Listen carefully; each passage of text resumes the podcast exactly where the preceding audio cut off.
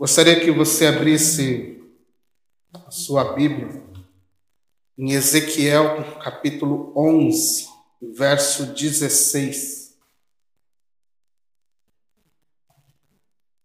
Eu queria deixar esse texto aqui como abertura para tudo aquilo que vamos falar nessa noite, tá bom? Profeta Ezequiel, capítulo 11, versículo 16.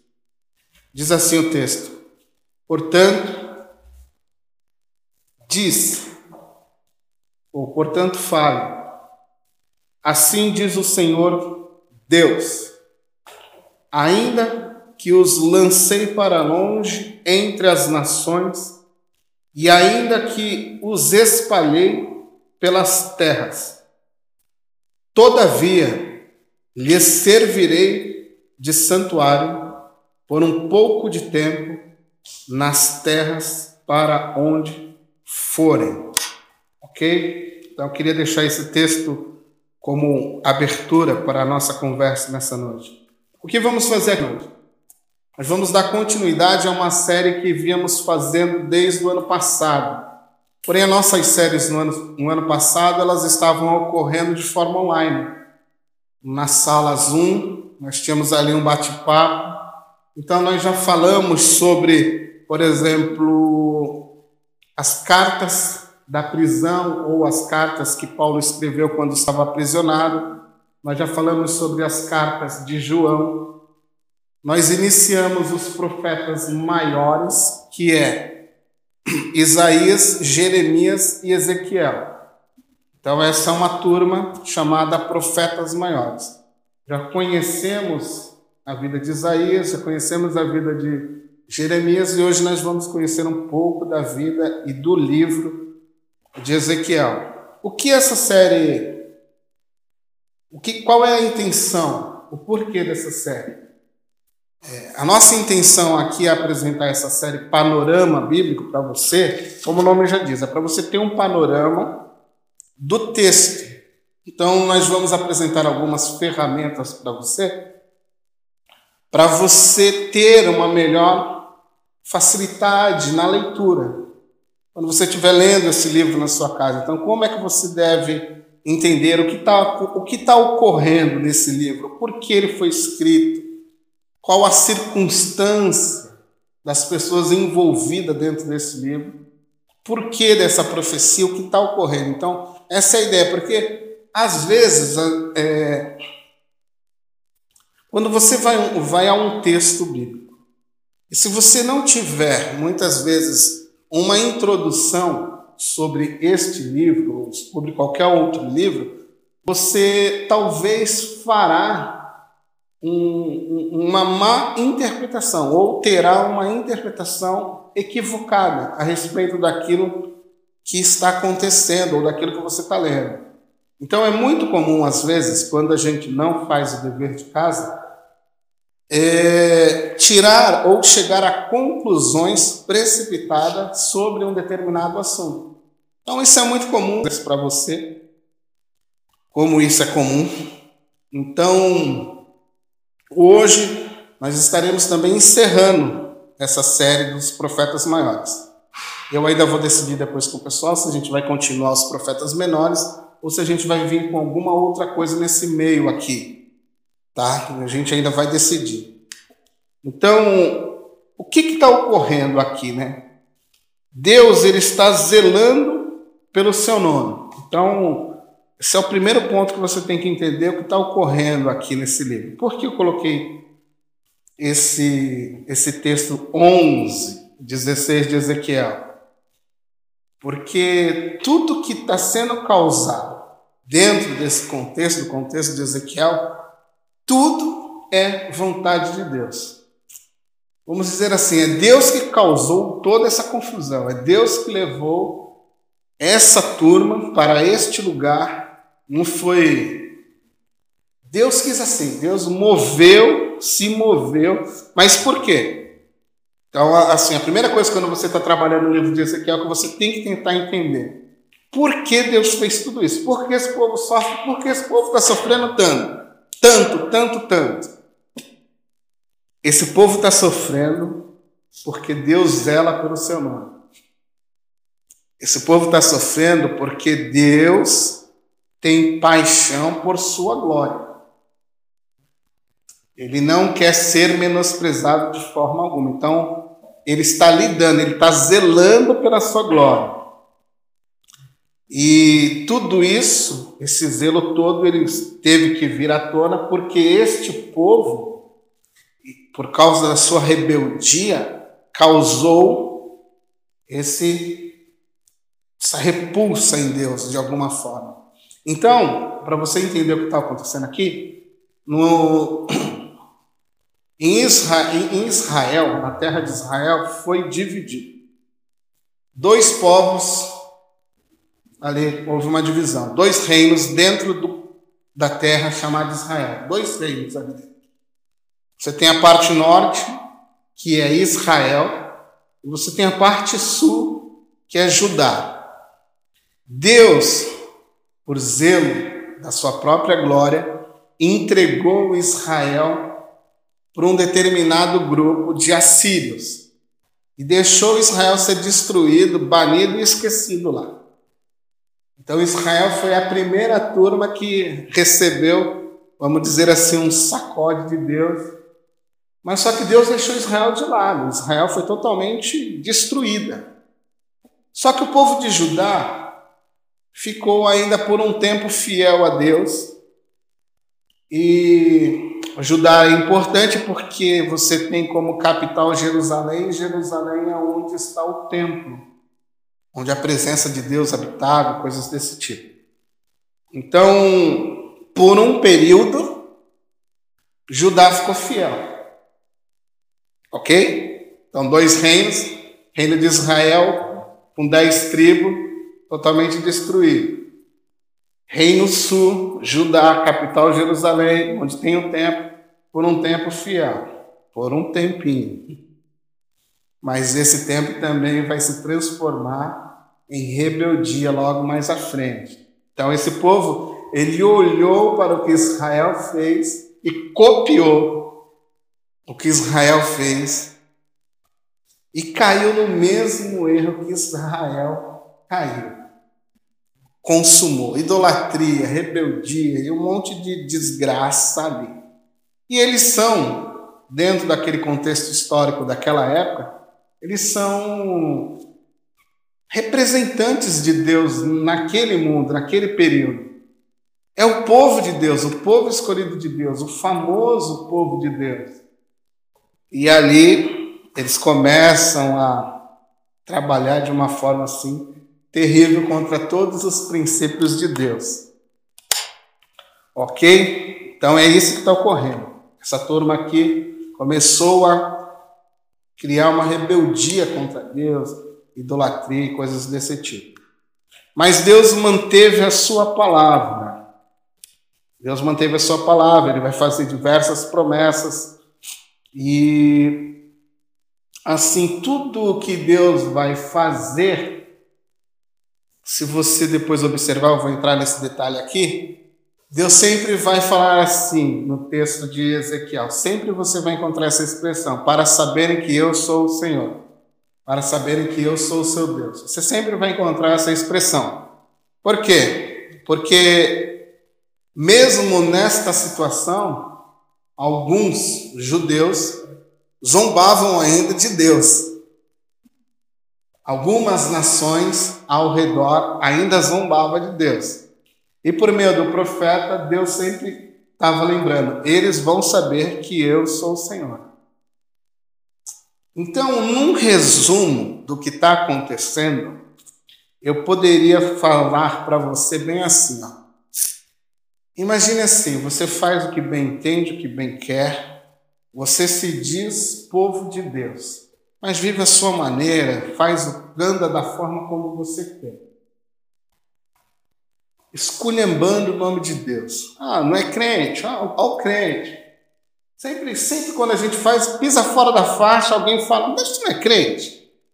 Não é assim? Mas tu não é crente? Olha o crente, olha o irmão. É sempre essa conversa, né? Então, eu e você carregamos um, uma representação, nós somos representantes de Deus aqui.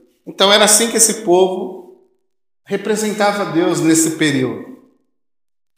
Só que esse povo, ele começou, como eu falei, a andar do jeito que queria, a fazer o que bem entendia, a, vamos dizer assim, não ligar para as ordenanças de Deus. E, e, e existia um, um pensamento muito estranho, que é muito comum. Tipo assim, essa conta nunca vai chegar. Eu sempre vou estar debaixo da graça da misericórdia. Graça e misericórdia, graça e misericórdia. A conta nunca chega. Vou andando do jeito que quero, vou fazendo o que bem entendo, vou esculhambando, deixando o nome de Deus ser esculhambado aí. Não tem problema, eu vou envergonhando a minha comunidade, vou, vou envergonhando o nome de Jesus e vou fazendo tudo aquilo que Jesus pede para que eu não faça. Vamos imaginar nós aqui nessa situação. Essa era a situação do povo de Judá. Só que a conta uma hora chega. E esse foi o problema de Judá. Judá achou que a conta chegaria e que a conta passaria assim, ó. Ah, Deus vai pesar a mão, mas vai ser uma coisa rapidinha e a gente vai ó, voltar a ser a nação de Deus, coisa e tal. Então, um eco que sai desse livro aqui é mais ou menos assim. Tem um, um uma parte desse livro que Deus vai falar para Ezequiel, ele vai dizer assim, Ezequiel, avisa esses teus compatriotas, esses teus amigos, avisa que o sofrimento deles nem começou. E não vai ser tão rápido assim como eles pensam. Porque eu os tratarei de uma forma dura para levá-los a um lugar onde eu possa restaurá-los de novo e tê-los comigo novamente. Resumindo, é isso que Deus está falando nesse livro. Vocês não vão andar de qualquer maneira. E se andarem de qualquer maneira, eu vou entrar em, em conflito com você para não perder você. E é aqui que parece, assim, é, é, é uma coisa, é um paradoxo, né? pelo por meio do sofrimento, Deus vai guardar o seu povo. Deus vai levar esse povo a uma circunstância tão complicada para poder resgatá-los de uma forma mais fiel.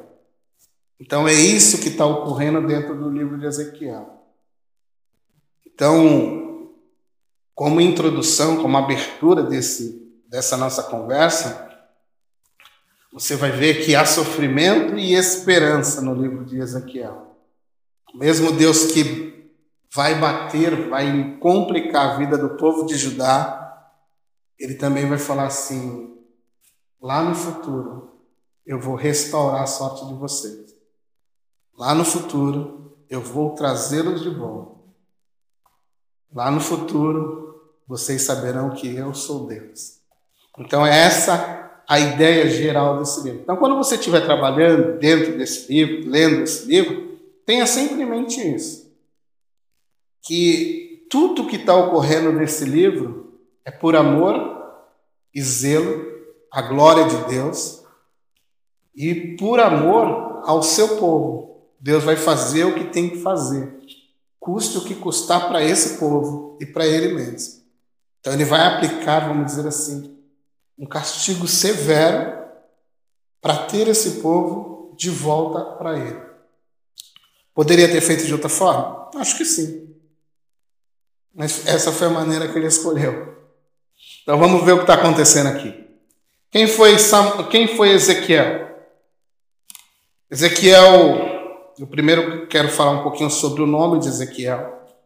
E o nome de Ezequiel é, é interessante e é significativo. Parece que foi escolhido a dedo. Deus fortalece, então Ezequiel significa Deus fortalece. Também pode significar fortalecido por Deus ou Deus é forte. Então essas três nomenclaturas aí, esses três significados estão ligados ao nome de Ezequiel. E por incrível que pareça, o nome condiz com tudo aquilo que ele vai precisar na vida. Ele vai ou precisar ser fortalecido por Deus em algum momento. Então, Deus fortalece, ou é fortalecido por Deus, ou, é, ou através do nome dele as pessoas vão entender que Deus é forte, que Deus é soberano, que Deus é aquele que está acima de todos. Então, o nome de Ezequiel ele é bem assim significativo do livro. Porque esse camarada aqui ele vai passar um mau bocado aqui junto com essa turma. Ele vai sofrer junto, vamos dizer assim. E aqui, é, aqui seria legal entender. Nós conversamos sobre Jeremias e conversamos também sobre o livro de Lamentações. Jeremias é contemporâneo de Ezequiel. Só que Ezequiel vai para o exílio e Jeremias fica em Jerusalém. Então, quando. Para você conectar depois essas, essas leituras, quando você puder, você vai entender. Enquanto Jeremias está olhando a destruição do templo e chorando, livro de Lamentações, Ezequiel está anunciando para o povo, lá no exílio da Babilônia, que o templo está sendo destruído, que Judá está sendo destruído, que Jerusalém está sendo destruído. E aquele restinho de esperança que existia lá na Babilônia, onde Ezequiel está com o povo, acaba, vai por água abaixo, porque eles tinham esperança ainda de voltar. Então agora eles vão receber a notícia na Babilônia, um outro império, eles vão receber a notícia de que caiu Jerusalém, o templo foi destruído. Quem está lá? Jeremias. Então você percebe que está tudo ali conectado: Isaías, Jeremias, Lamentações, Ezequiel. Está vendo como as leituras vão fazendo sentido? Você vai lendo. Então Ezequiel e Jeremias são contemporâneos, eles estão no mesmo período de vida. Só que Ezequiel mais novo, Jeremias mais velho. Mas ambos estão trabalhando como profetas neste mesmo período. Só que um está em Jerusalém agora, ficou lá, e o outro está dentro da Babilônia, exilado. Então, para você conectar, fazer as conexões. Aí. Ezequiel era filho de um sacerdote de Bus, ele foi casado e ele foi chamado ao sacerdócio, ou seja, Ezequiel foi alguém que foi chamado para trabalhar no templo. O antigo templo que estava em Jerusalém. Ele foi designado para trabalhar, ele era um sacerdote. Não se sabe ao certo se ele exerceu ou não o seu sacerdócio. Tudo indica que não. Mas ele era um sacerdote. Então ele foi separado para servir no templo, no antigo templo. Então Ezequiel era um sacerdote, casado. E quando ele foi chamado para o ministério profético, ele já estava, isso lá no capítulo 1, no verso 3, ele já está ali exercendo também a sua, a sua função sacerdotal. Tá bom? Sacerdote no Antigo Testamento. E ele vai receber o seu ministério profético, ou o seu chamado profético, por ali, cinco anos depois em que o rei eh, Josias está entronizado. Isso está no capítulo 1, no verso 3. Tá bom? Então, Ezequiel é um profeta e também um sacerdote, ok? Então, ele foi chamado, por exemplo, possivelmente para o seu ministério profético por volta de 30 anos, mais ou menos.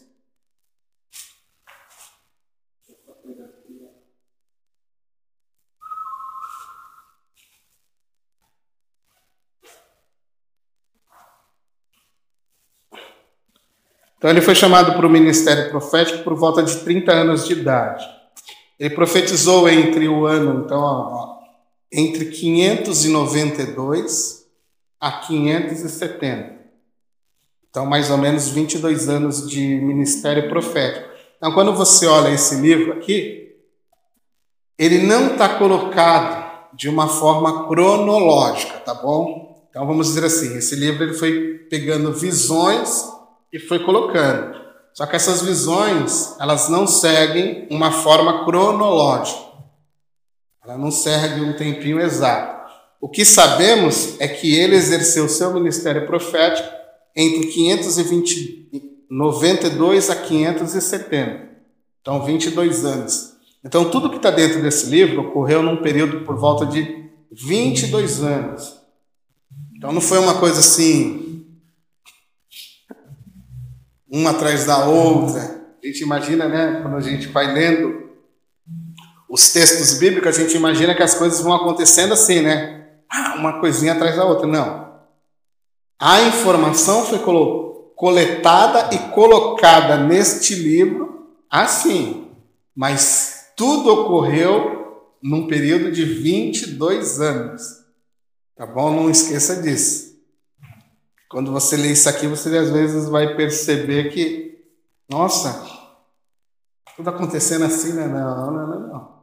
22 anos da vida dele, tá bom? Nesse período ele perdeu a esposa e uma série de outras coisas.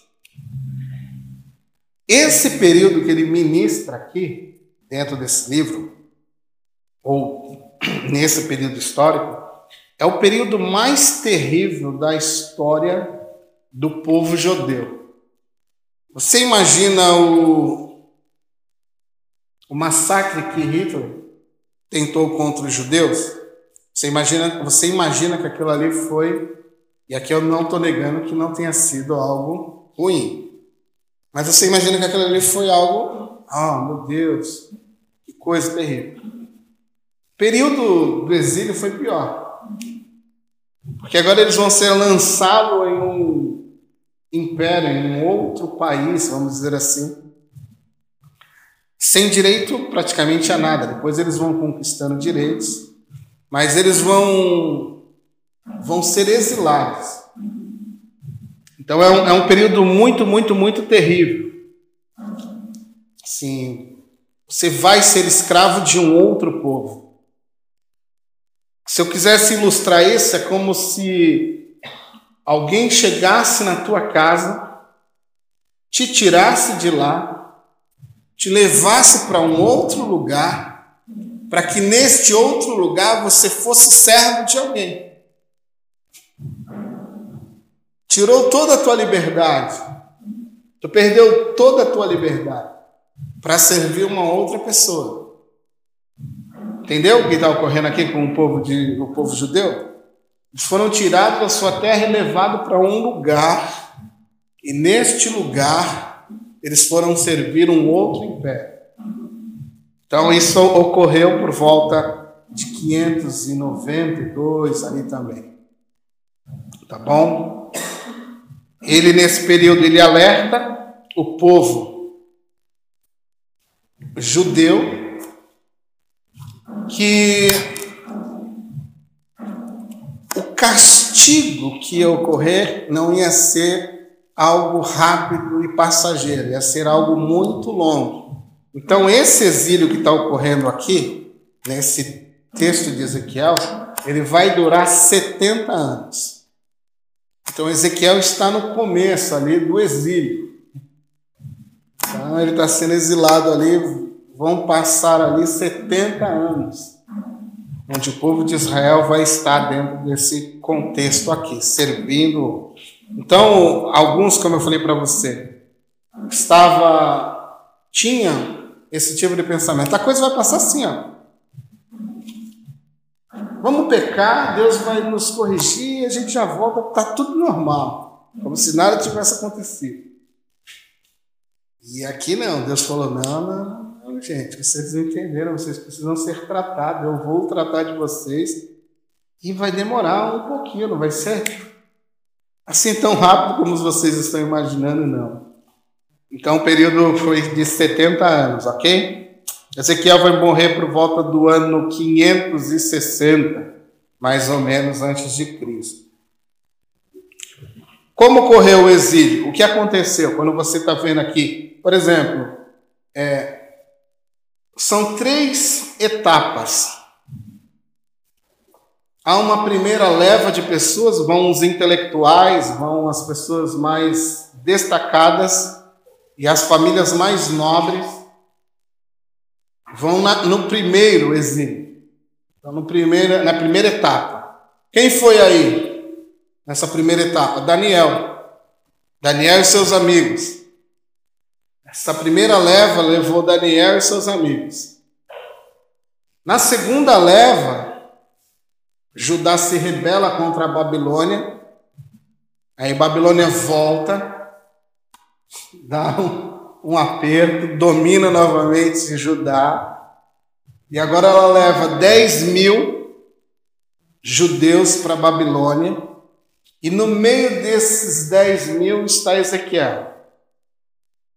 Então Ezequiel vai junto com a segunda turma. Isso depois, se você quiser anotar aí para você ver, está lá em 2 Reis, capítulo 24, verso 10 ao 17. Você vai ter esse registro lá, onde Nabucodonosor vai levar novamente o povo de, de Judá para o seu reino. Agora ele volta, né? Para destruir na terceira chamada. Então, esse período, se você quiser anotar aí, é entre 605 a 586, tá bom? Antes de Cristo. Então, 605 a 586. Dentro desse período vão acontecer três, três tipos de ataque e condução ou vão ser conduzidos para a Babilônia o povo judeu. Então vai ocorrer nesse, dentro desse período de 605 a 586. O último período, que é o período da destruição, é quando há uma nova revolta, e nessa nova revolta do povo judeu, Nabucodonosor vem, cerca subjuga novamente o reino de Judá, destrói tudo agora, expulsa todos os judeus dali, bagunça, desorganiza tudo, destrói o templo, tipo assim, vou colocar um ponto final nessa história. A partir de agora, vocês não vão mais me encher. Agora eu vou destruir tudo. E foi o que ele fez. Então, quando Ezequiel chega na Babilônia, quem já é famoso na Babilônia? Quem você acha que já é famoso dentro da Babilônia? Daniel. Daniel. Tá vendo? Mas o livro de Daniel está onde? Mais lá para frente. Mas Daniel já está no mesmo contexto. Quando Ezequiel chega na Babilônia, quem está lá? Daniel, pleno, famosíssimo.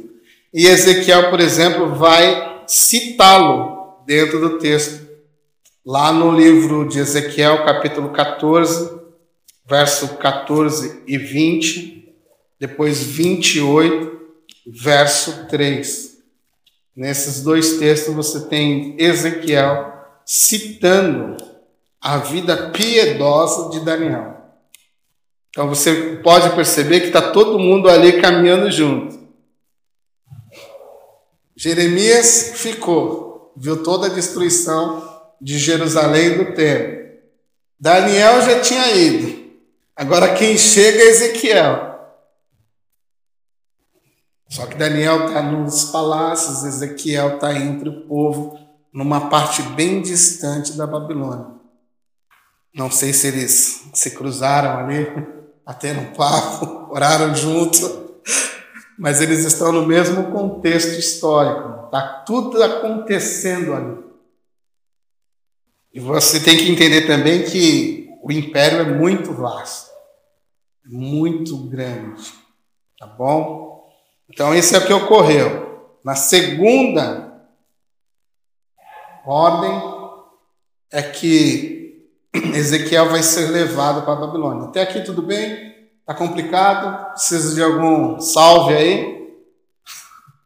Tá dando para entender bem o contexto histórico? Então, quando você vai para esse livro, você tem que ir juntando essas pecinhas para entendê-lo bem.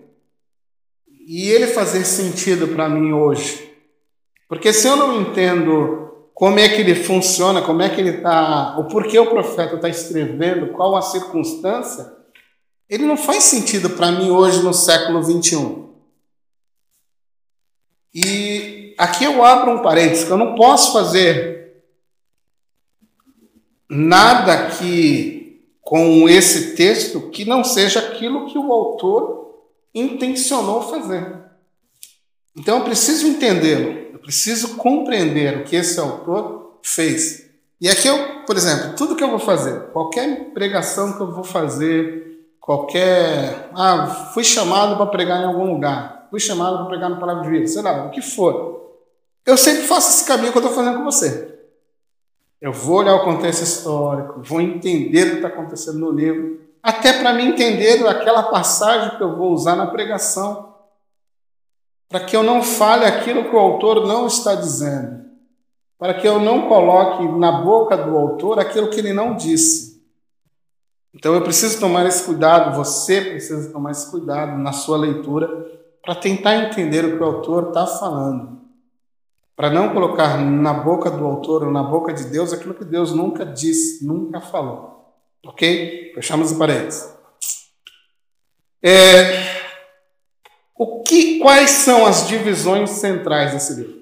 Lembra que eu falei para você? Esse livro não está colocado de uma forma cronológica, mas ele está colocado de uma forma temática. Então ele não colocou os assuntos pelo tempo. Ah, ocorreu isso aqui no dia 2, no dia 3 ocorreu, no dia 4 ocorreu aquilo ali. Não, ele pegou temas específicos e agrupou dentro do livro. Aí ele vem construindo o seu livro. Então, vou passar para vocês essas divisões. Por exemplo, do capítulo 1 ao capítulo 3, Ezequiel vai falar do seu chamado. Então, é, é tudo que está agrupado do capítulo 1 ao capítulo 3 está relacionado ao chamado de Ezequiel. Como é que se dá as visões e assim por diante. Do capítulo 4 ao capítulo 24, se você quiser anotar aí, você vai ter o julgamento de Judá. Então, tudo aquilo que o profeta falou contra o povo de Judá, alertou o povo de Judá, que falou sobre o julgamento de Judá, você vai encontrar nesse bloco, do 4 ao 24. Então, tudo que está dentro desse grupo está relacionado a Judá. Entendeu? Tudo que está do 25 ao 32 está relacionado às nações que tiraram um sarro de Israel, tiraram um sarro de Deus. Então, todo julgamento para as nações está registrado do 25 ao 32. Então, tudo que Deus quer falar, olha, Amon, vou, olha Tiro, olha Fulano, olha Ciclano, tudo que ele vai falar contra essas pessoas está do 25 ao 32. Então, eu falei blocos de temas. Depois, o bloco final é o bloco da esperança. É, é o bloco da, da salvação. É o bloco da restauração, do capítulo 33 ao capítulo 48. Tudo que está relacionado à restauração do povo judeu. Começa no capítulo 33 e termina no capítulo 48. Então, por exemplo, se você está lendo do 33 ao 48, tudo está relacionado a um tema específico: esperança, restauração, transformação, nova vida. Tudo que está relacionado no capítulo 1 ao capítulo 3 condiz ao chamado. Como vai ser o chamado? Por quê? Como foi? De Ezequiel. Tudo que está relacionado no capítulo 24, do capítulo 4 ao capítulo 24, tudo que está relacionado nesse bloco é um julgamento. Por quê? Eu tive que conduzir vocês até esse lugar. E como vou julgá-los? Como vai acontecer? Então, toda dureza, toda aplicação mais dura de Deus vai ser aqui nesse contexto. Então, nesse contexto é o castigo. Aí você vai entender bem. Entendeu?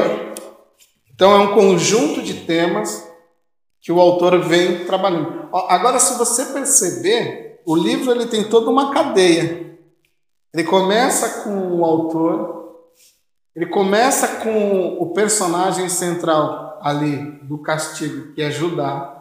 Depois ele passa para o julgamento das nações e, por último, ele volta de novo para a esperança, para a transformação que Deus fará ao povo judeu. Então ele volta de novo ao tema de Judá. Então é assim que esse livro está dividido. Então, na sua leitura, quando você estiver fazendo a sua leitura, tenha sempre isso em mente. Os blocos de temas, ainda que ele não tenha trabalhado de uma forma cronológica, ele trabalhou de uma forma temática. Esse livro, ele tem assim umas dificuldades, ele tem muita linguagem simbólica, ele usa muito símbolo, muita imagem. E eu, eu sugiro a você, sempre que você estiver lendo esse livro, sua leitura diária, se possível, sempre tenha ali por perto um comentário, uma Bíblia de estudo, para trazer alguma luz ao texto porque ele usa de muita simbologia, de muita visão, de muita parábola, mas só que dentro do contexto do período dele. Então, eu estou no século XXI, ele está falando de coisas de quase 2.500, 3.500, uns 2.400 anos atrás, mais ou menos. 2.600 anos atrás. Que para mim não vai fazer muito sentido se eu for ler alguma coisa então eu preciso de um auxílio, de algumas coisas que me apontem o que significava aquilo naquele contexto, naquele período. E vou falar para você que esse é um livro magnífico, mas muito pouco assim, muito pouco usado. Esse livro é viciado, ou alguns temas desse livro são viciados. A maioria das pessoas só vão nesse livro em um texto. Não, o mais famoso dele é o 37. O mais famoso dele é o 37. Todo mundo que prega em Ezequiel prega 37. Raramente alguém prega outro texto em Ezequiel. E quando prega outro texto, ainda muitas vezes não é fiel ao texto. Por causa da sua grandiosidade de símbolos, como ele é grande em símbolos, as pessoas sempre vão a ele com aquela ideia de espiritualizá-lo e não trazer o que ele contém de fato. A pessoa pega alguns temas aqui, espiritualiza ele, não explica e sai pela tangente, porque ele é um livro também difícil. Mas ele é famoso pelo 37. 37, assim, é a gente já tem um pouco conversa sobre ele. Até aqui tudo bem, né? Tá todo mundo aí vivo ainda. Vamos lá, os principais temas. Temas chaves dentro desse livro. Por exemplo, aqui é que você tem que também observar. Abre comigo o texto de Ezequiel 36, verso 24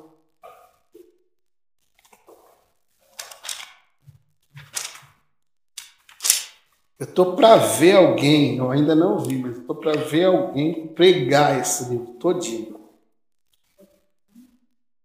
Talvez eu conheça só um ou dois pregadores que fizeram isso. Pegar do capítulo 1 até o capítulo final desse livro. 34, 24.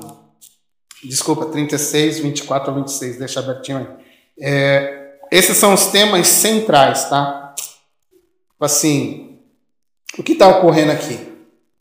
Uma turma agora começa a nascer dentro desse exílio de 70 anos. Um grupo de pessoas vai começar a nascer, vai começar a crescer dentro desse contexto de exílio. Então, o que o profeta está falando nesse livro? O que, que ele está sugerindo também?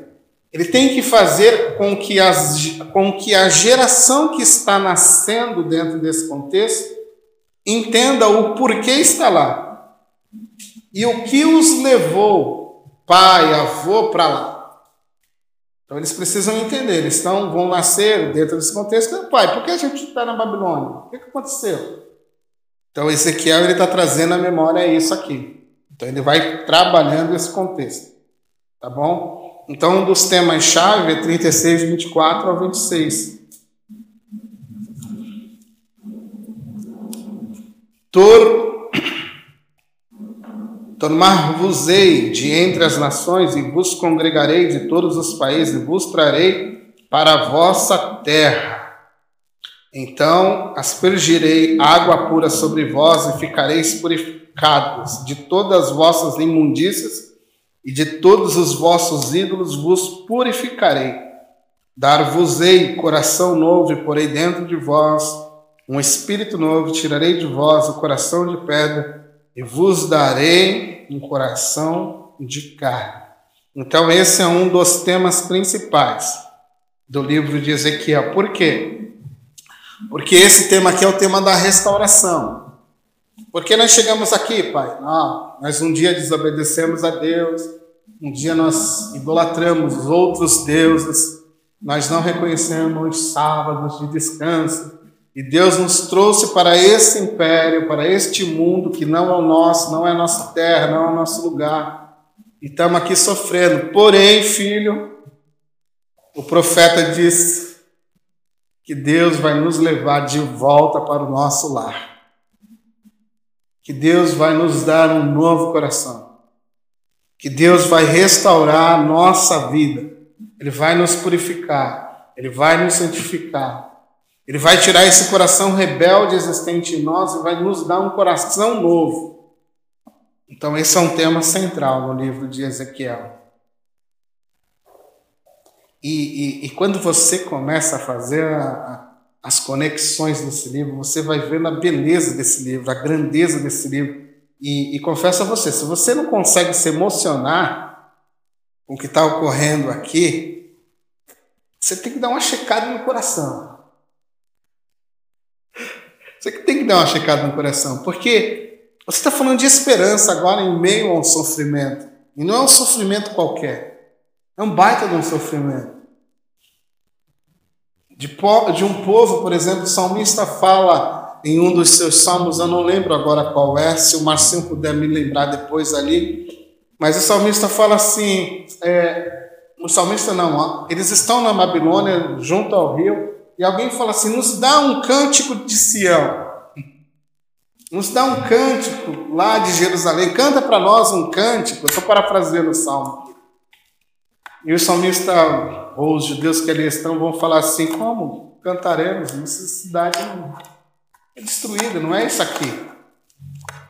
Não temos ânimo para cantar. Há um outro salmo que o, o, o salmista ele está dentro desse exílio e ele está falando da sua depressão, da sua falta de força para continuar. Ele vai, ele, vai, ele vai descrevendo toda a sua situação depressiva. Ele para de comer, ele emagrece, ele tem dor nos ossos, ele tem dor é, é, em toda a parte do seu corpo. Ele vai desfalecendo, desfalecendo, desfalecendo assim, e ele vai falando assim: Olha, Deus, que as próximas gerações lembrem-se, eu oro para que eles se lembrem de que tu em outras palavras, tu não pode ser zombado. Entendeu? Ele está falando da, assim de tudo aquilo que está ocorrendo dentro do exílio. Então o exílio não, é uma, não foi uma coisa fácil, não foi uma coisa boa. Foi algo que feriu muito a alma do povo judeu. E eles entenderam o porquê estavam ali. E agora, quando imagina você em meio a tudo isso, em meio a um castigo de Deus, em meio é, a, a violência de Deus contra você agora por causa dos seus pecados, você tem que também lembrar, por exemplo, que o profeta Jeremias disse em Lamentações: do que vocês estão reclamando? Qual é a queixa de vocês? O nosso pastor falou isso no domingo. Do que vocês estão se queixando? Vocês estão se queixando do seu próprio pecado. Jeremias vai escrever isso lá em Lamentações. Tipo assim, ai meu Deus, o que está acontecendo com Jerusalém? O templo está caindo. Ai meu Deus, por que Deus? Gente, do que vocês estão reclamando? Vocês são a causa dessa destruição. É isso que o profeta Jeremias está falando em Lamentações. Do que vocês estão reclamando? Isso é consequência do seu pecado. Tipo assim, ele enfia o dedo na cara do povo judeu lá e fala: vocês são culpados. Ele não passa pano, ele não ameniza, ele fala: é culpa sua, assim. Do que vocês se queixam a não ser dos seus próprios pecados. Então ali ele vai começando. E aqui, por que eu estou destacando isso? Para você entender a força desse texto aqui. Eu vos trarei de volta. Eu vos purificarei. Eu darei um novo coração a você. Vocês são minha herança. Em meio a tudo isso, eu continuo sendo o seu Deus. Por que eu abri com capítulo 11, verso 16? Porque queria que você entendesse isso. Em meio a todo esse sofrimento, em meio a todo esse castigo, Deus falou o que no verso 1, capítulo 11, verso 16? Eu estou com vocês. Não importa onde vocês estejam, não, não importa as nações ou as terras aonde vocês vão, eu serei o santuário de vocês.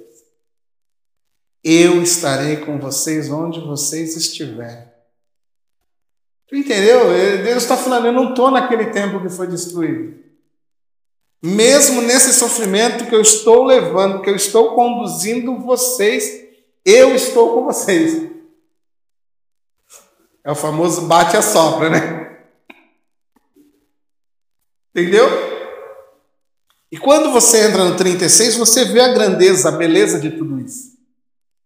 Imagine o impacto disso nesse povo, na geração que está crescendo dentro do exílio. Falar um dia, assim, passa um babilônico, ô oh, fulano, é só por um tempo, hein?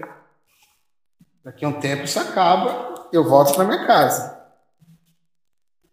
Isso vai acabar, isso não, você vai tirar uma onda da minha cara por um momento só. Meu Deus falou que vai me tirar daqui daqui a um tempo. Então imagine o impacto dessas palavras. Então esse é um. 33, verso 35. Também. Desculpa, 36, verso 33 e o 35. Assim diz o Senhor, Deus, no dia em que eu vos purificar de todas as vossas iniquidades, então farei que sejam habitadas as cidades e sejam edificados lugares desertos. Lavrar-se-á a terra deserta, em vez de estar desolada aos olhos de todos os que passam. Dir-se-á: Esta terra desolada ficou como o jardim do Éden. As cidades desertas desoladas em ruína estão fortificadas e habitadas Olha só o que está ocorrendo aqui de novo. Outro esse é um outro texto-chave do livro de Ezequiel. Lembra do que está acontecendo em Jerusalém? Tudo destruído, muro no chão, templo acabado, todo mundo expulso, terra deserta, não tem mais lavoura, não tem mais nada. De repente Deus está falando: vocês vão voltar para lá. E minha bênção sobre você será tão grande, tudo aquilo que é ruína vai ser de novo erguido. Onde há deserto, agora haverá plantações. Haverá alimento, haverá abundância. Imagine isso dentro de um estado, de um império onde você não tem nada seu. Tudo que tem ali é deles. A qualquer momento tudo pode ser tirado de novo de você.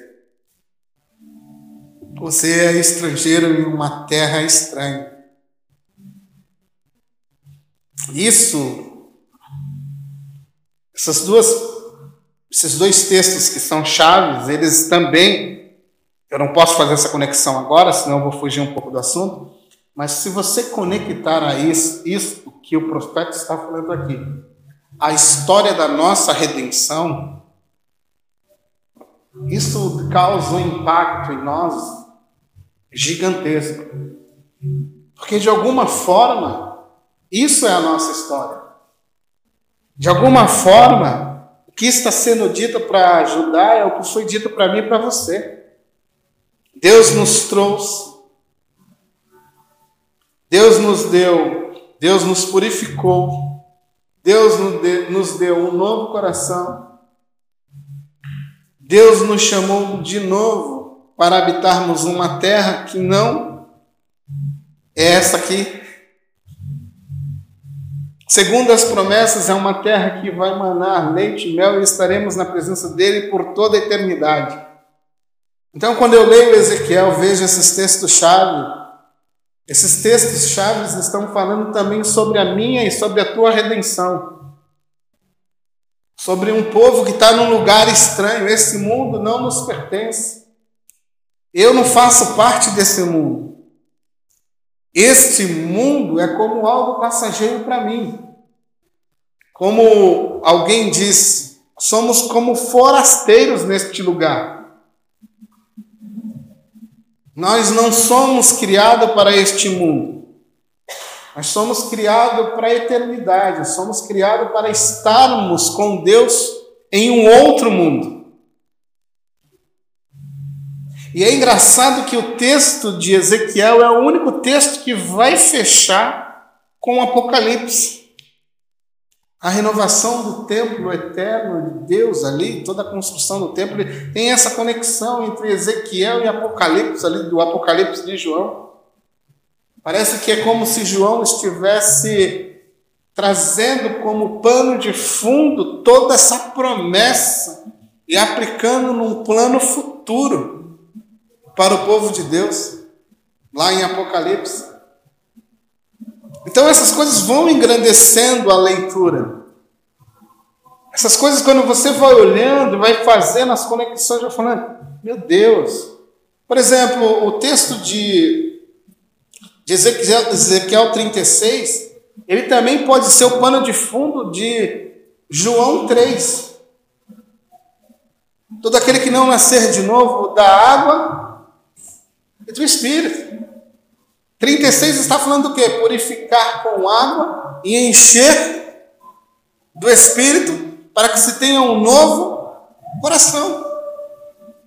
Então, quando você vai conectando as coisas, você fala: olha, será que João está como um pano de fundo, falando de Ezequiel 36? Um novo povo que nasceu do céu, daquele que nasce de Deus, que nasce do alto, é purificado por meio do batismo, por meio da água, e recebe um novo coração, recebe o Espírito Santo. Daquele que não nascer de novo não pode ver, não pode entrar, não pode entrar no reino de Deus. Olha só as conexões. Então, esse é um texto chave. Um capítulo muito importante é o capítulo 37.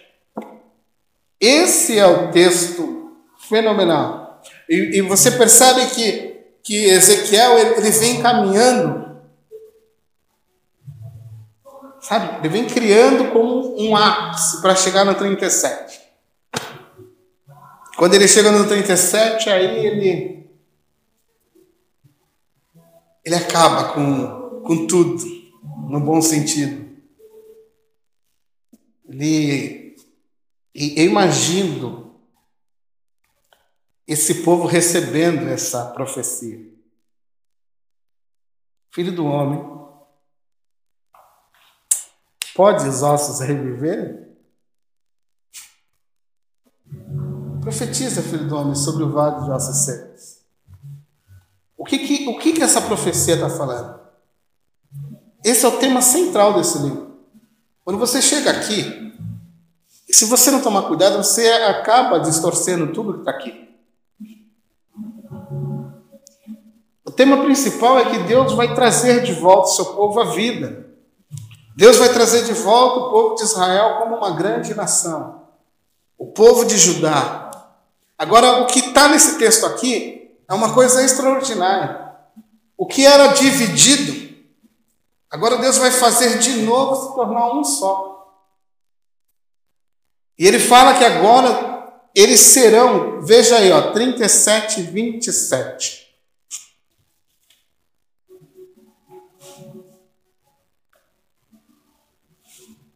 O meu tabernáculo estará com eles, eu serei o seu Deus e eles serão o meu povo. As nações, 28, saberão que eu sou o Senhor que santifico Israel. Quando meu santuário estiver para sempre, para sempre no meio deles. É bom destacar aqui, para sempre no meio deles. Então, nesse texto aqui, Ezequiel 37, Deus faz a promessa de restaurar o seu povo e fazer do seu povo uma grande nação. Agora, não só mais Judá, não só mais Israel, agora é uma coisa só, o que sempre foi: Israel. Eu farei de Israel uma grande nação. Qual é o costume aqui? Aí eu gostaria de fazer uma pincelada, uma pequena correção aqui. É, é muito comum as pessoas usarem esse texto para falar de renovação, para falar de avivamento, para falar de restauração de sonhos, para profetizar sobre cura, para profetizar sobre libertação, para falar sobre tudo isso. Só que esse texto não está falando de nada disso. Esse texto está falando especificamente do povo judeu, que dentro de um plano e um contexto escatológico será restaurado como uma grande nação. Esse texto está falando de unidade. A unidade de um povo, como o povo de Deus. Então, eu, quem nunca cantou aqui ressuscita, né? Profetiza. Marcinho é do tempo do Cláudio Claro. Profetiza minha igreja. Quem nunca escutou, quem nunca cantou? Mas quando você aplica esse texto nesses contextos atuais nossos, você desconfigura tudo aquilo que está aqui dentro. Porque o texto não está falando disso. O texto está falando da restauração de um povo, o povo judeu. Então, isso tem um plano, dentro de um plano escatológico. Essa é a união de Judá e de Israel. Não está falando de um avivamento para a igreja. Nunca falou, nunca foi sobre avivamento de igreja. Nunca, nunca foi sobre estar morto e viver. Nós estamos vivos em Cristo Jesus. Nós não estamos mais mortos. Nós já recebemos o Espírito que habita em nós. Nós não ficamos recebendo o Espírito de conta gota. Se você ainda se sente morto, como o pessoal acaba por profetizar, né? Ou você não tem o Espírito Santo dentro de você, ou você está em um baita de um pecado que te leva à condenação e morte. Entendeu? Esse texto não está falando da nossa restauração. Esse texto está falando da restauração do povo de Israel, do povo de Judá. Esse texto ele não pode ser aplicado à igreja como se aplica costumeiramente. Vira para o seu irmão e profetiza sobre a vida dele, sobre, profetiza sobre o vale de ossos secos da vida dele. imagino que você já deve ter escutado vários tipos de mensagens desse tipo. Mas esse texto não fala sobre isso. Podemos usar outros textos. Porque somos igreja de Deus, estamos vivos em Cristo Jesus. Já recebemos, o texto diz, somos selados com o Espírito Santo. E há duas coisas que vão negativar a ação do Espírito Santo: pecado, não confessado, praticado continuamente, vivido continuamente. Isso é a única forma de, tipo assim, é o que aconteceu com o povo judeu. E aqui eles não tinham nenhum espírito dentro deles. Você tem um espírito dentro de você. Então, essa é a única forma de você anular assim. E eu imagino que não totalmente, mas você anula assim da sua vida. Ele sempre vai estar lá te cavando, te chamando para o arrependimento.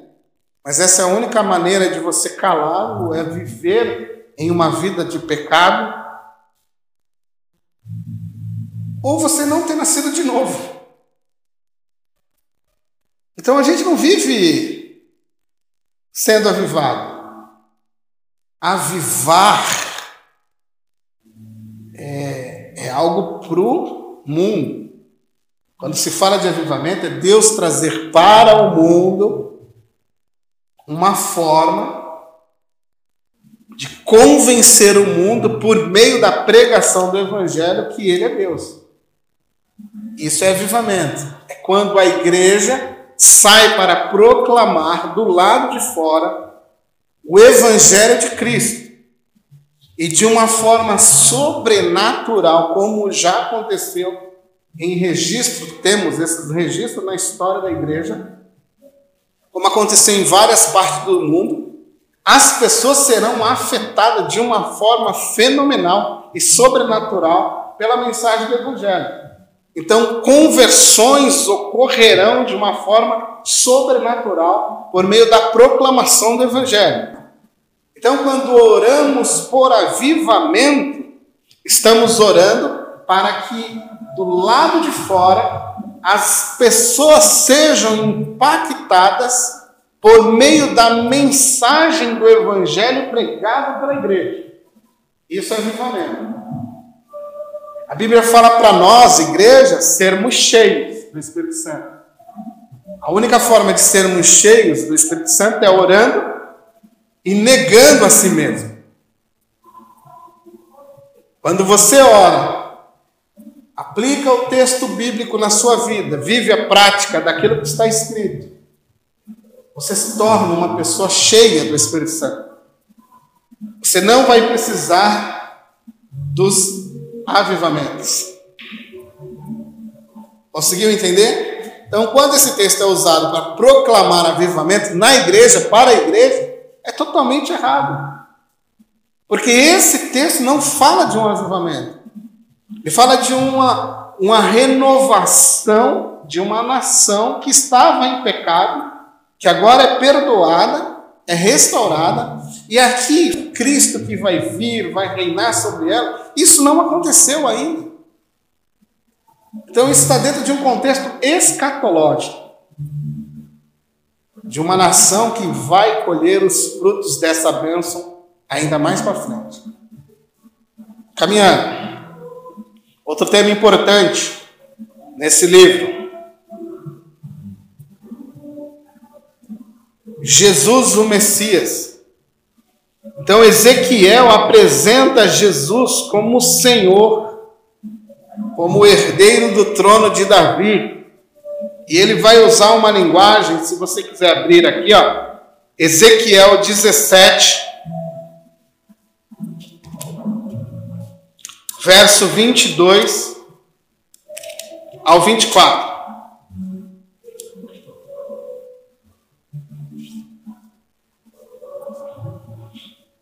Assim diz o Senhor Deus. Todo mundo achou?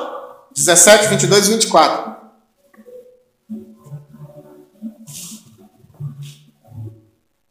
Assim diz o Senhor Deus: também eu tomarei a ponta de um cedro e o plantarei. Do principal dos seus ramos cortarei o renovo mais tenro e o plantarei sobre um monte alto e sublime no monte alto de Israel plantarei, e produzirá ramos, dará frutos, e se fará cedro excelente. Debaixo dele, agora observe aqui, ó, debaixo desse renovo, habitarão animais de toda sorte, e à sombra dos seus ramos se animarão aves de todas as espécies. Saberão todas as árvores do campo que eu, o Senhor, abati a árvore alta, elevei a baixa, e sequei a árvore verde, e fiz reverdecer a seca. Eu, o Senhor, o disse, eu fiz. Então, essa palavrinha aqui, renovo, quando você lê aqui, ó, no verso 22, essa palavrinha aqui, renovo, ela dentro dos, dos textos proféticos, elas estão sempre apontando para Jesus. E isso você vai ver, por exemplo, em, se você quiser anotar aí, ó, Isaías 11, verso 1. Jeremias 23, verso 5. Jeremias 33, verso 15. Zacarias 3, verso 8. Zacarias 6, verso 12. Todos esses textos proféticos estão falando sobre Jesus como o renovo o renovo, aquele que Deus trará, que será rei sobre Judá, sobre Israel. Então, esse é o contexto. Aqui, Ezequiel não vai fugir do contexto, ele vai usar o que os profetas anteriores, os profetas posteriores vão usar eles também.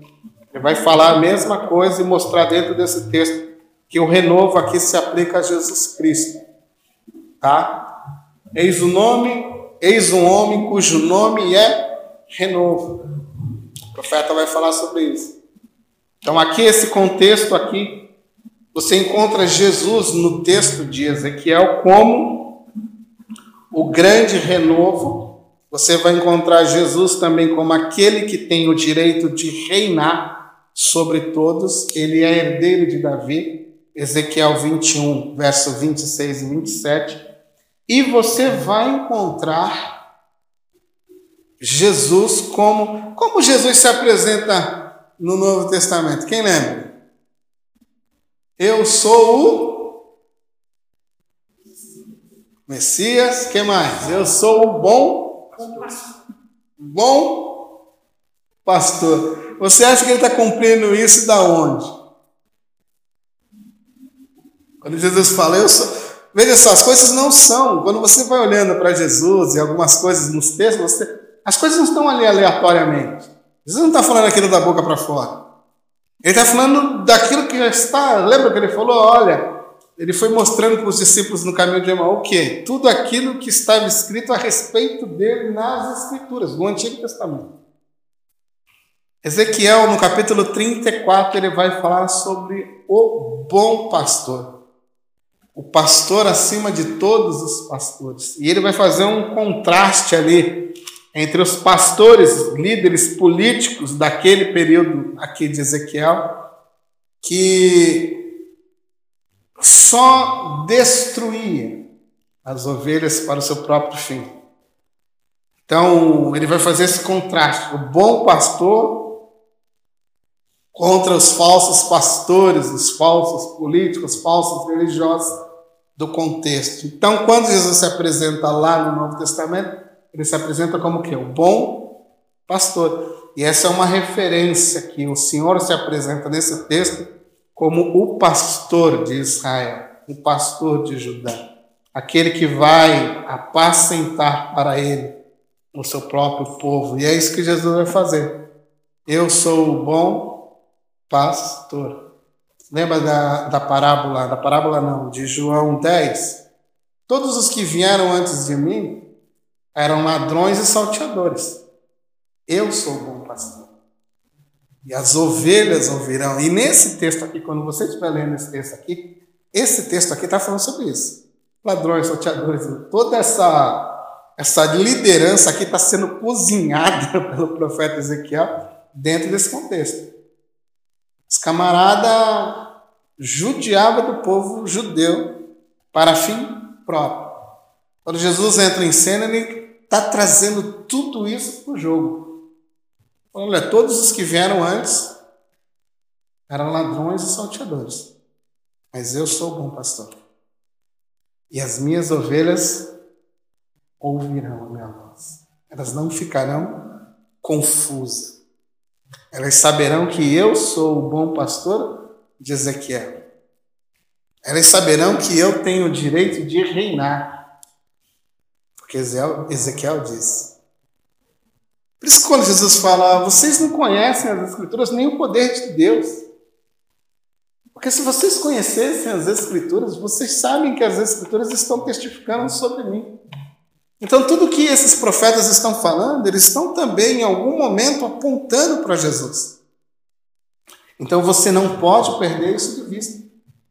Quando você estiver lendo o livro do profeta Ezequiel, sempre tenha em mente isso. Onde está Jesus aqui dentro? Como é que o profeta destacou Jesus aqui? Então, você viu que lá no 17, no 21, no 34, você tem Jesus sendo apontado e cumprindo essas profecias lá no Novo Testamento depois. Caminhando para o final.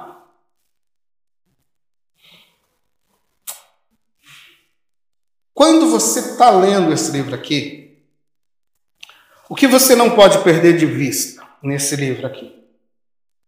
Quando você estiver fazendo aquela leiturinha na sua casa, assim, bem íntima, sua, você e ele, ele e você ali, conversando sobre esse texto, o que você não pode perder de vista aqui? Por exemplo, você não pode perder de vista a soberania de Deus nesse texto. De ponta a ponta, Deus é soberano nesse texto. De ponta a ponta, Ele vai fazer o que Ele bem entende, o que Ele quiser. E isso aqui é muito importante para mim e para você. Quando você estiver lendo esse texto, você tem que olhar esse texto e ver ali dentro um Deus que é soberano e quando eu digo um Deus que é soberano, eu estou dizendo bem assim, ó, um Deus que não te deve satisfação alguma. Que fará do jeito que quer, como quer, como lhe aprouver. E você terá que rejeitá-lo ou se submeter à sua vontade. Porque ele será soberano gostando você ou não. Eu gostando ou não. Ele será soberano sobre a minha e sobre a sua vida. Então nunca perca isso de vista. Dentro desse contexto do profeta, dentro desse livro de Ezequiel, nunca perca isso de vista. Deus é soberano. Em todas as linhas desse texto, Deus é soberano. Em todas as linhas desse texto, você sempre vai encontrar: Eu sou o Senhor. Você sempre vai encontrar Deus falando: Eu sou o Senhor. E eles saberão. Eu sou o Senhor e eles saberão. Outra coisa que você não pode perder de vista nesse livro é a santidade de Deus. Deus é santo. Santíssimo. E ele não vai compactuar nunca com o pecado. Ele abomina, ele rejeita, ele odeia o pecado. Isso não faz parte da natureza dele. Seria a água e o óleo. Não se cruza nunca. Vai dar o quê? Vai dar estouro, explosão, quando esquentar o óleo aí. Por quê? Porque não casa. A santidade de Deus não casa com o pecado. Então, ser santo é algo imprescindível para mim e para a sua vida andar em santidade e nunca perder isso de vista aqui no livro. Que um Deus santo, ele sempre vai zelar por, por sua própria glória. E foi engraçado que Paulo vai falar, ele não se deixa ser zombado, hein? Cuidado. Ai daquele que zomba. Hebreus depois vai falar sobre isso também. Aí daquele que pisa, que brinca com o Filho de Deus. Paulo vai falar: olha, ele não, não permite ser escarnecido, não, hein? Cuidado. E profeta Ezequiel, ele sempre vai nos lembrar isso. Deus é santo. Ele zela por sua santidade, por sua glória. Ele não deixa passar batido. Você também não pode perder a grandeza de Deus nesse texto. Outra coisa muito importante aqui nesse texto é que no capítulo 18, e aqui também é um texto muito polêmico, não polêmico o texto em si, mas ele acaba com algo que é muito polêmico.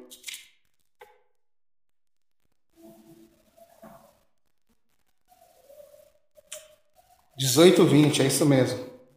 Dezoito vinte. Veja só, essa nação está toda lá dentro do furacão. Mas de repente pode ter alguém lá no meio falando assim: ah, não é justo eu estar aqui. Não é justo eu embarcar aqui. Quem pecou foi o meu pai. Quem pecou foi a minha mãe. Quem pecou foi. Será que eu vou levar a responsabilidade do pecado do meu pai nas minhas costas? 18, 20. Toda alma que pecar, essa morrerá. O filho não levará a iniquidade do pai, nem o pai a iniquidade do filho. A justiça do justo ficará sobre ele e a perversidade do perverso cairá sobre ele. O que Ezequiel está dizendo aqui? Você está aqui porque de alguma forma você é culpado também. É individual. E mesmo que você não tenha pecado, você está aqui no rolo porque alguém pecou. E você está no rolo também. Tu entendeu? Esse texto aqui é o tiro no pé. Eu não sei se todos vocês conhecem ou não, mas existe aí um ensino muito comum na nossa nação hoje, que é o ensino da maldição hereditária. O filho carrega a herança do pecado do pai. Tipo assim, o pai é um alcoólatra, o filho é um alcoólatra porque o pai foi um alcoólatra um dia. O filho se prostitui porque o pai um dia foi um prostituto. Então ele transmite para a geração futura o pecado da geração passada. Ezequiel fala que não. A palavra de Deus diz que não. Quem é justo é justo, quem é perverso é perverso. Quem peca, peca, quem se santifica, se santifica. Ponto final. José não levou as consequências dos seus pais. Levou? Não. E assim por diante. Então, esse é um cala-boca aqui, quando o cara fala, não, mas o que está acontecendo na tua família lá é uma maldição hereditária. Tu pode falar, não, filho, não tem maldição hereditária. Ele pecou mesmo, o pecado é dele, está correndo na vida dele. Aí, nessa semana, eu ouvi um dos pais assim, uma parente minha assim, ah, meu pai, é, eu já preguei para ele, meu pai não tem novo, porque a mãe dele já amaldiçoou ele, não isso. Uhum.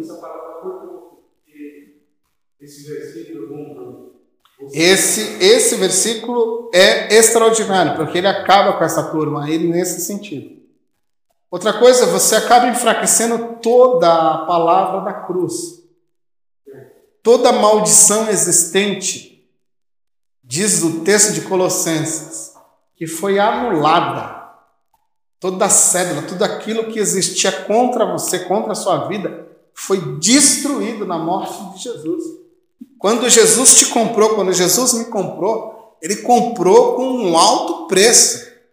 Ele pagou por todos os nossos pecados. E ele não falou: olha, ficou alguma coisa em débito aí. Sabe aquele pecadinho do teu pai lá, vai vir para a tua vida para tu pagar agora. Não, esquece isso, isso não existe.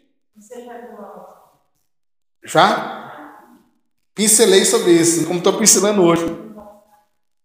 Tu entendeu? Não, não existe isso. Você não carrega a culpa de alguém, nem é influenciado por demônios, seja lá o que for, de alguém passado.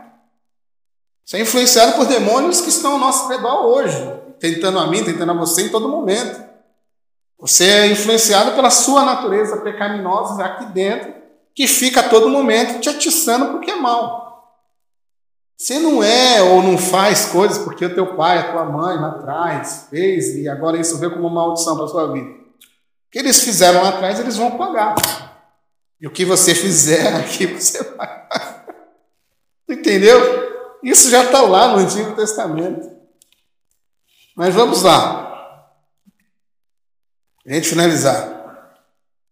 Responsabilidade individual. Não perca de vista também que Deus dá testemunho de si mesmo. Sabe essa expressão que eu estou falando para você? Eles saberão que eu sou o Senhor, eles saberão.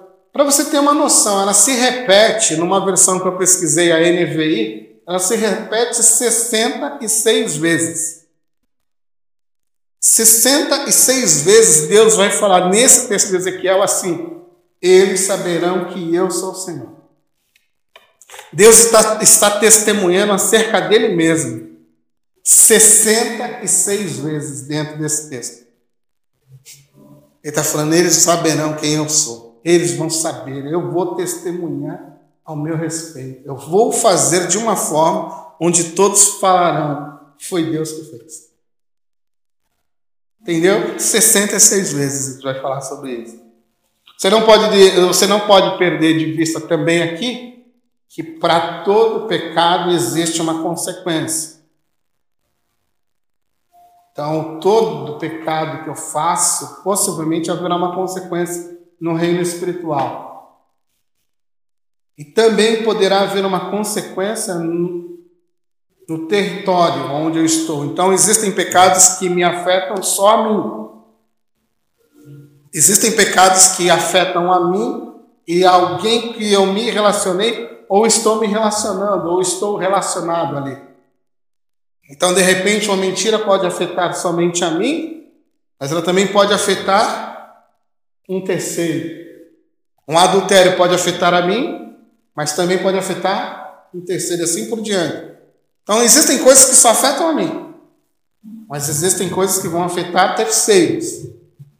Mas uma coisa que eu não posso perder de vista aqui no livro de Ezequiel é que todo pecado tem uma consequência. Nunca Deus vai deixar passar nada. Deus nunca vai ter o culpado por inocente. Nem o inocente por culpado. Inocente, inocente, culpado culpado. E Deus vai estar lá. Você não pode perder de vista, quando você está lendo esse livro aqui, que existe uma nova criação. Em Deus tudo pode ser recriado em Deus sempre é também uma nova chance. Onde há perdão, onde há arrependimento, onde há amor, onde há devoção, Deus pode fazer tudo novo de novo. É o que fica claro nesse texto quando ele vai, ele vai fazer isso com o seu povo. Ele vai restaurar a sorte do seu povo novamente. Está tudo esculhambado, tudo acabado, de repente ele vai fazer tudo novo, uma nova chance. Então você não pode perder isso de vista quando você estiver lendo. Você tá, a gente está lendo só destruição. Meu Deus, não acaba nunca o castigo desse povo aqui. Não, mas quando chegar lá na frente, você vai ver que Deus vai falar: é, foi duro, mas o Pai ama vocês aqui. O Pai vai fazer tudo novo para vocês de novo. Foi duro, né? Foi difícil. Mas o Pai passou com vocês lá e vai fazer tudo de novo. E vai fazer de uma forma melhor e tudo novo. E é assim que Deus faz. Então não perca isso de vista. Você pode também fazer um contraste aí entre falsos mestres, falsos pastores com Jesus. Eu, como um pastor, Luiz Fernando, seja quem for, qualquer um de nós, como pastores, Marcinho, Reinaldo, Samuel, seja quem for que esteja numa liderança, com certeza, eu, eu e qualquer um deles poderemos errar. Poderemos em algum momento falhar com você. Mas Ezequiel fala que existe um bom pastor que nunca vai falhar com você. Ainda que eu fale com você. Ainda que o Luiz fale, ainda que o Samuel fale. Ainda que a sua liderança em algum momento fale com você. Jesus nunca vai falhar. Jesus sempre estará lá como um bom pastor. Ele nunca vai falar. Homens falham, homens podem decepcionar. Jesus nunca vai decepcionar. Então, nos olhem, mas sempre olhando para Ele. Não deixe o seu olhar fixo em nós. Deixe o seu olhar fixo nele. Ele é perfeito. Nós somos imperfeitos. Nós estamos aqui aprendendo com vocês, estamos aprendendo com Ele, para servir vocês melhor, mas ainda somos aprendizes, ainda estamos aprendendo. Não somos perfeitos. Então, sempre olhe para Jesus. Concluindo, esse também é muito importante. Não perca de vista que você é só uma criatura fininha, pequena ali. E onde eu acho isso dentro do livro de Ezequiel? 93 vezes Ezequiel vai ser chamado de filho do homem. Literalmente, isso é filho de Adão. Isso é o que realmente está escrito no texto. Filho de Adão. Filho do homem. Mostrando que ele é pequeno e Deus é soberano sobre. E assim você vai descobrindo a sua pequenez diante da grandeza desse gigante que é o nosso Deus. Tá bom? A mensagem de Isaías conclua aqui. A mensagem de Isaías, de Jeremias, de Ezequiel é uma mensagem cheia de horror, castigo, de dor, mas também uma mensagem cheia de esperança de consolação. Então, quando você está lendo o livro desses profetas, você sempre vai encontrar muito, muita violência, muito terror, muito pânico, muita coisa acontecendo, muita destruição. Mas lá no fundo também você vai encontrar uma palavra de esperança, uma palavra de amor, um Deus que está rasgando o seu coração. Eu vos amo, eu os quero perto de mim. Mas não pode ser da maneira como vocês querem, tem que ser da minha maneira. Eu sou santo e eu vou levar vocês a um patamar de santidade para que vocês estejam ao meu lado. Isso ele fez quando nos colocou em Jesus Cristo. A santidade que eu e você não poderíamos ter, ele nos concedeu em Cristo Jesus. As nossas imperfeições são absorvidas pela santidade dele. Então, essa comunhão pode hoje ser estabelecida por causa de Jesus. Porque ele é santo e ele me tornou santo, eu estou nele. Então, em meio a todo o castigo, a toda a violência, em todo o sofrimento que talvez eu e você esteja passando, quando eu leio esses profetas, eu às vezes viaja e fala: nossa, como foi difícil para eles, como foi complicado para eles, mas em tudo eles conseguem enxergar a beleza e a profundidade e a grandeza de Deus. Eles não se dão por vencidos, eles se colocam diante desse Deus puro, santo, e não importa o tamanho do sofrimento que esteja acontecendo na vida deles. Então você encontra castigo, você encontra terror, você encontra violência, mas você encontra também homens fiéis, cheios de esperança, que se consolam em Deus, na grandeza de Deus, se submetem à sua vontade. Por exemplo, eu fico imaginando Deus falar para o profeta Ezequiel não chorar a morte da sua esposa. Quando você lê o versículo, está aparecendo assim, agora choro, Ezequiel. Porque a morte da tua esposa ainda vai ser mostrada como uma profecia para o povo de Judá. Dá uma respirada fundo aí, enxuga as lágrimas, engole o choro, que tu ainda vai profetizar por meio da morte da tua esposa. Coloca o turbante, ajeita o bigode, é isso que eu tenho que estar falando. Coloca o teu turbante, ajeita o teu bigode, porque tu ainda vai profetizar. Esses homens são fiéis a Deus. Estão ali, ó, juntos.